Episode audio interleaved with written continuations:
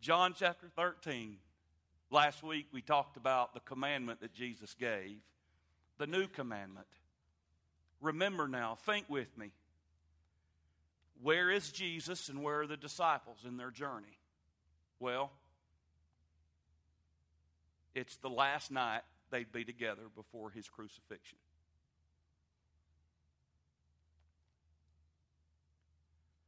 There is something in military, or at least a term that's used in military strategy or vernacular, and it's called the victory disease. It occurs in military history when complacency or arrogance it makes an engagement end disastrously for a commander and his forces. It's produced in that commander by a victory in the past or a series of victories that have occurred. A commander may, in fact, disdain the enemy. And he believes his own invincibility, and it leads his troops to disaster. That commander may be an effective military strategist. He may have a long track record of military history and victory. And he may even employ strategies that, though effective in earlier campaigns and maneuvers, prove catastrophic against a new enemy or against a smarter, more intelligent, more skillful enemy. The commander who's afflicted by victory disease may also fail to anticipate that the new enemy may use a tactic different from those of the old enemy. And an overconfident commander may disregard military intelligence that would enable the commander to realize that a different approach is needed. In our own understanding of Scripture, even though it's not called the victory disease, we see that even in the Bible in the Old Testament. When at times the military leader would send a smaller squad or a smaller number to take on what he would consider an inferior foe. We see that in Joshua at the Battle of Ai. When, after a great victory at Jericho, Joshua underestimated the strength and the fighting ability of this handful of men from that small little village. And because of that, and because of other factors, Israel came back literally, or if I could say it this way, with their tail tucked between their legs, like a scalded dog, having lost that first initial battle because of overconfidence. They overestimated their own ability and they underestimated the ability and the strength and power of the enemy. We say somebody who oftentimes they're overconfident and they overpromise. And yet, so often, someone who overpromises seems to underdeliver. And that not only happens in military campaigns, ladies and gentlemen, I'm afraid it happens in our spiritual lives as well. Overconfidence is detrimental. And we see a case history here in John 13 of the dangers of being overconfident. And I want us to pay careful attention tonight. Notice in verse 36, now remember, Jesus had just told his disciples that he was going away. They were going to be without him. So Simon Peter says to Jesus, verse 36, Are you with me? Say amen. amen. Simon Peter said unto him, Lord, whither goest thou? Whither goest thou? Lord, where are you going? Jesus answered him, Whither I go, thou canst not follow me now. Or, in other words, where I'm going, you cannot follow me, but thou shalt follow me hereafter.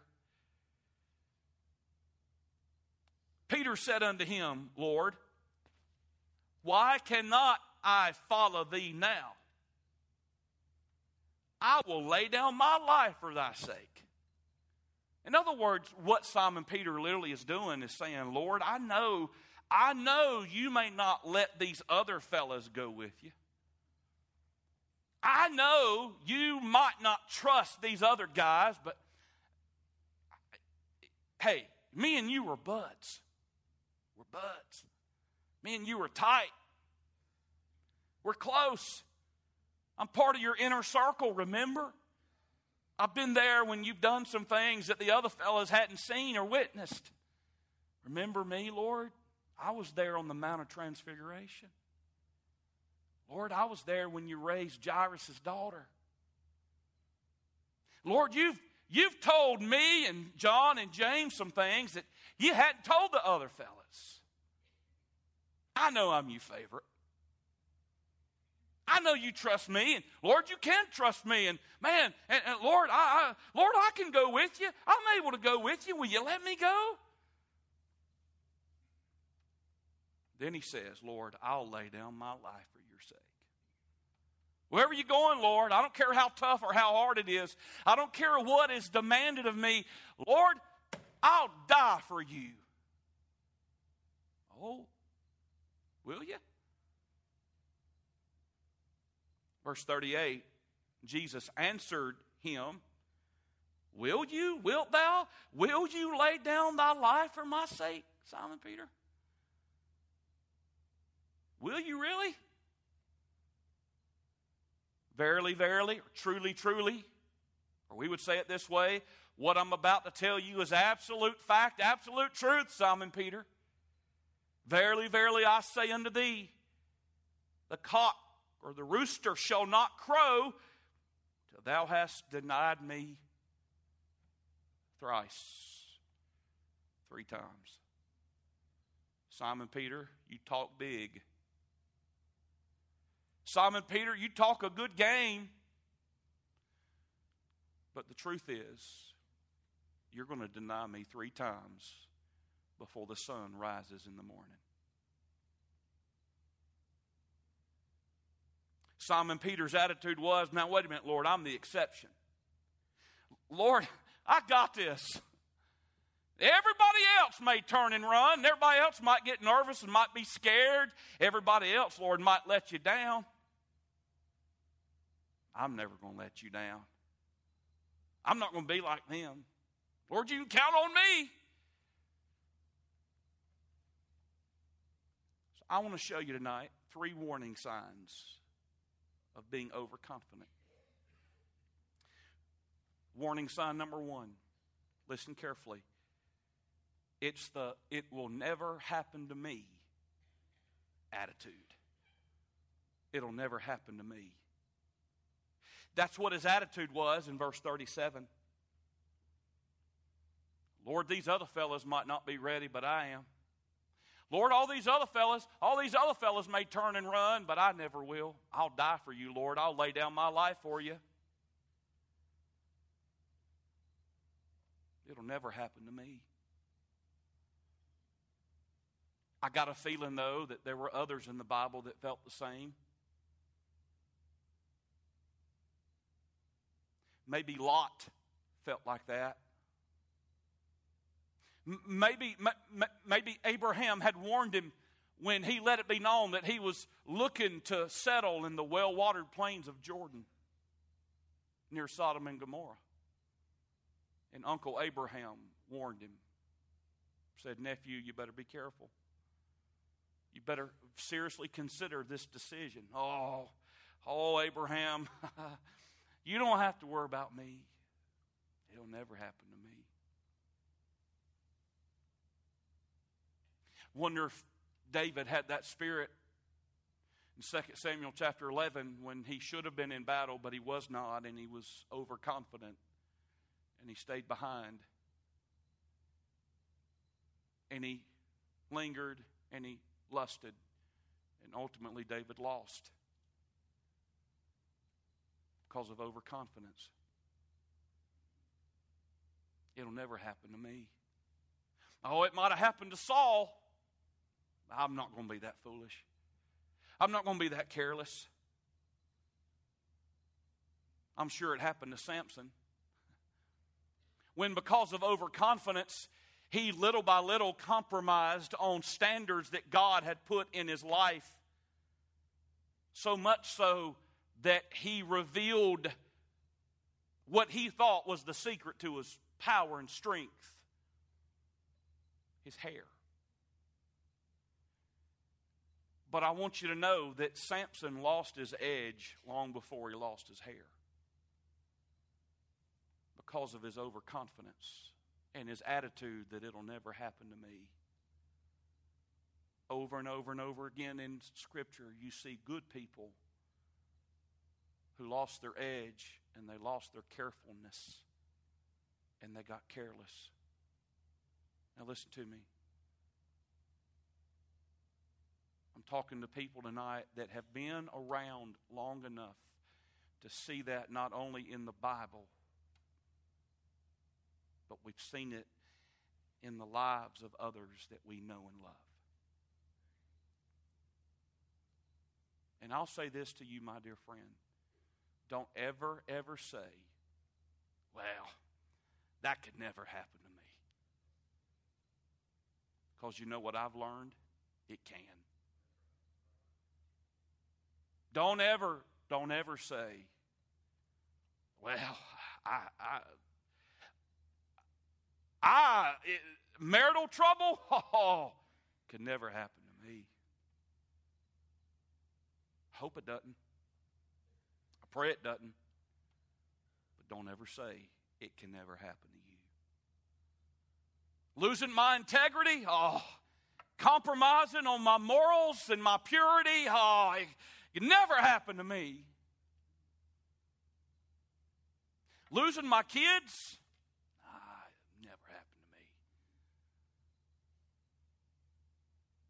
losing my witness and my testimony and my effectiveness. Oh, preacher, you, you don't have to worry about me. It can never, never happen to me. Losing my ministry and my ability to work in the local church, it'll never happen to me. Friends, brothers, sisters, let's be careful. Don't ever say, it'll never happen to me. Now, you can have resolve. It's okay, and you ought to have resolve. We ought to say, Lord, I don't want it to happen to me. And through your power and through your grace, I want you to overcome me and I want you to fill me so that it will never happen to me. Please don't be so foolish as to say, it can never happen to me. Take your Bible quickly, go to 1 Corinthians 10. I'm going to turn there with you, 1 Corinthians 10. The Apostle Paul, in verses 1 through 9, is giving a history lesson to the church at Corinth. And he's speaking to these individuals, and he's saying that the Old Testament Jews, all the different struggles that they had, talking about they passed through the cloud, they passed through the sea. He brings up Moses he talked about that God gave them meat, God gave them that spiritual drink. They drank, verse 4, from that spiritual rock. But verse 5, with many of them, God was not well pleased. They were overthrown in the wilderness. In other words, he's saying God set these folks up for success, and yet they failed the Lord and they let God down. Verse 6 they lusted after evil things. They were idolaters, he said, verse 7. Verse 8, they committed fornication. And one day there fell three and twenty thousand. Verse 9, they tempted the Lord. Verse 10, they murmured and were destroyed by the destroyer. verse 11 says, Now all these things happened to us, unto them, for an example for us, for our admonition. Watch this and then verse 12 is a great challenge. Wherefore, stop. In other words, because of all this, let him that thinketh he standeth, stop. He didn't say, let him that thinks, or he didn't say, let him that stands. He said, let him that thinks he's standing tall take heed, lest they fall. The surest way to fall is by being overconfident. The surest way to fall, Jesus says here and teaches us a lesson. The surest way to fall into sin and to fall and to get tripped up spiritually is to think that it could never, oh, it might happen to y'all. It might happen to y'all over here in this side. It might happen to y'all. But I'm going to tell you something. It'll never happen to me. Pride. goeth before destruction, and an arrogant, haughty spirit goes before a fall. Sign number, number one of being overconfident is the it'll never happen to me attitude. And then there's another sign, number two. It's the I can do this on my own attitude. Would you take your copy of Scripture, turn with me, please, quickly to Matthew 26.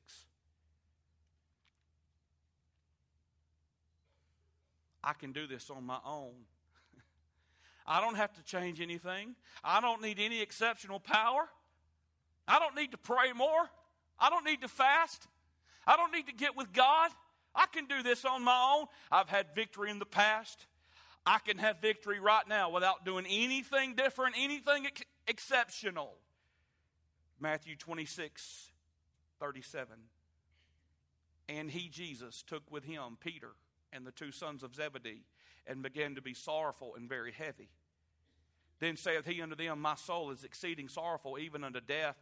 And he's in the garden now. He's in the garden now, and he says, Tarry ye here, watch with me. He carries these three apart from the other men, and they go deeper into that uh, olive vineyard there. And Jesus says, I want you guys to sit right here, and I want you to pray with me.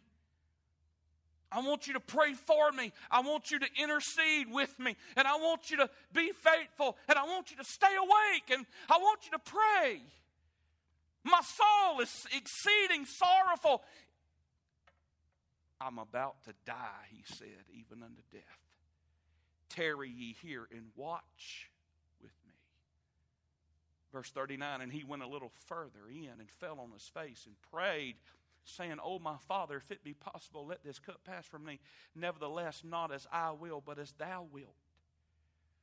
So he cometh, comes back unto the disciples, verse 40, and finds them on their knees praying. Is that what he says? He finds them huddled up, agonizing on his behalf. No, no, no. Finds them asleep and he wakes them up. And I don't know if his footsteps coming into that little area in the garden woke him up or if his words woke them up. But notice the one he addresses. He didn't address John or James, even though they were asleep too. He addressed who? Peter. What? What? Could you not watch with me just one hour, Simon Peter? Hey, big shot. Hey, big talker. You couldn't stay awake. You couldn't pray with me. You couldn't intercede for me. Watch and pray. He tells them again, hey, I'm serious. Watch and pray that you, not me, but that you enter not into temptation. The spirit indeed is willing, but the flesh is weak. How many of y'all know that's true? Say amen right there. Oh, my word. And he went a little further the second time, went, went away again the second time and prayed. Verse 43 And he came and found them. if it wasn't so sad and disappointing, it'd be comical. Now, let me tell you why this is sad and disappointing because you just as well put Christian Powell's name in there too.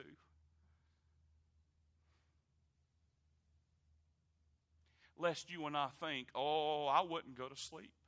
Yeah, we would have. Probably. He came again and found them asleep again. Their eyes were heavy, and he left them. And he went away a third time. I can do this on my own. Lord, I know you're about to be challenged, and so am I, but I don't have to pray. I just told you I'd go with you all the way to death. I'm not going to get scared. I don't have to pray. I got this. I've stood up before. I've made some bold statements before. Remember, Lord? Remember back over there in Matthew 16 when you said, Hey, who do men say that I am? Remember? Remember? And I said, Hey, you're the Christ, the Son of the living God. That was me, Lord. Remember that? Hey, Lord, remember in John 6 when all that crowd turned and left and, and, and, and, and, and you said, Hey, are y'all going to go away too? And hey, remember who it was that said, Lord, who else we going to go to? You're the only one that has the words of eternal life. Remember who that was? Lord, it was me. I said that.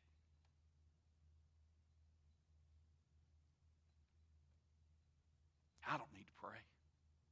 I'm tired. I need to be ready for battle. I need my rest. I need my sleep. So when they come to arrest you, I can pull my sword out and show them who's boss. I don't need to pray. I can do this on my own. You ever been there? Lord, I don't need to pray today. I got a pretty light day.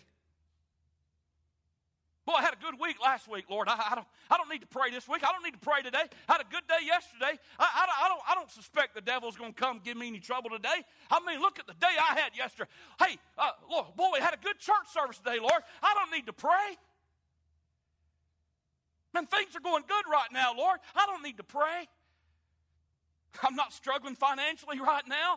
I'm not struggling in my marriage right now. Lord, my kids are doing pretty good. I, I, I don't need to pray. I can do this on my own.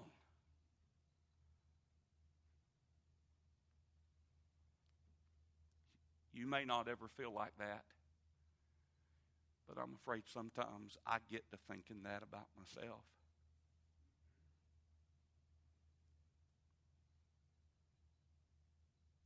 It'll never happen to me. I can do this on my own. And I close with the last one. And boy, this is frightening to me because I'm afraid that this is so subtle. Stay there in Matthew 26, go back up to verse 31. It's what I call I'm better than most attitude. I'm better than most. oh, my word. Look at what he said in verse 31. Then saith Jesus unto them, listen, he's talking to the, to the eleven now. All ye shall be offended because of me this night. Every last one of you, he said. Even John. Temporarily, to a certain degree, even John. Even John? Even John. Jesus said, All of you are going to be offended in me. All of you are going to turn. All of you are going to run. All of you are going to get scared. For it is written, I will smite the shepherd, and the sheep of the flock shall be scattered abroad. But after I am risen again, I will go before you into Galilee. And he made that statement in verse 32 after I'm risen again. And it's almost like they didn't remember. Remember that? they forgot. I think their ears were still buzzing and their head was still spinning when he called them all out and said, All of y'all are going to run. And then Simon Peter, verse 35. Verse 33 Peter answered and said unto him, Uh uh-uh, uh, uh, uh, wait a minute, wait a minute. Though all men shall be offended because of thee, yet I will never be offended. And this is the parallel passage to John 19 or John 13. And Jesus said, Verily I say unto thee this that this night before the cock crow thou shalt deny me thrice. Peter said unto him, Though I should die with thee, yet will I not deny thee.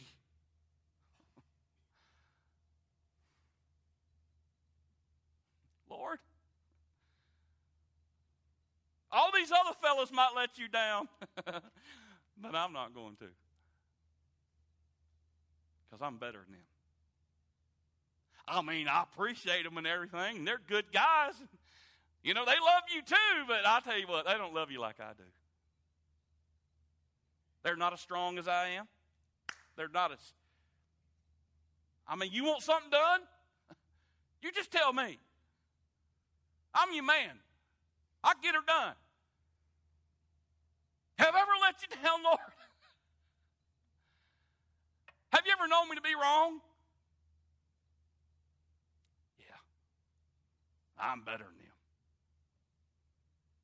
Sometimes it's easy. Sometimes, as a Christian, it's easy to look around at the body of Christ or at least other church members that you know and love and appreciate. I mean, we're all buds, we're all friends. And sometimes it's easy to think, well, I tell you what, I mean, I got, I mean, I got, I got better character than they do. I mean,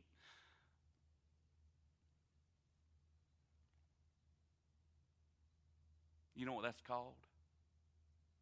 It's called self righteousness.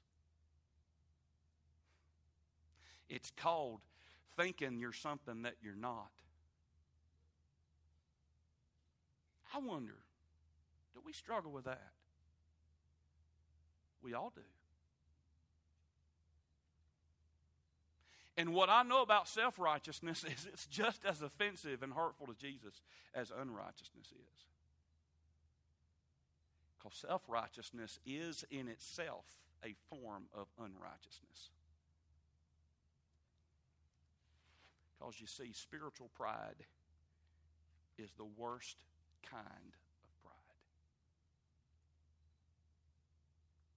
When you're proud of yourself for some sort of spiritual accomplishment or character trait. When the truth is, ladies and gentlemen, at the end of the day and at the end of life, if there is any, any good thing in me or you, it is only because of the goodness and grace of Jesus.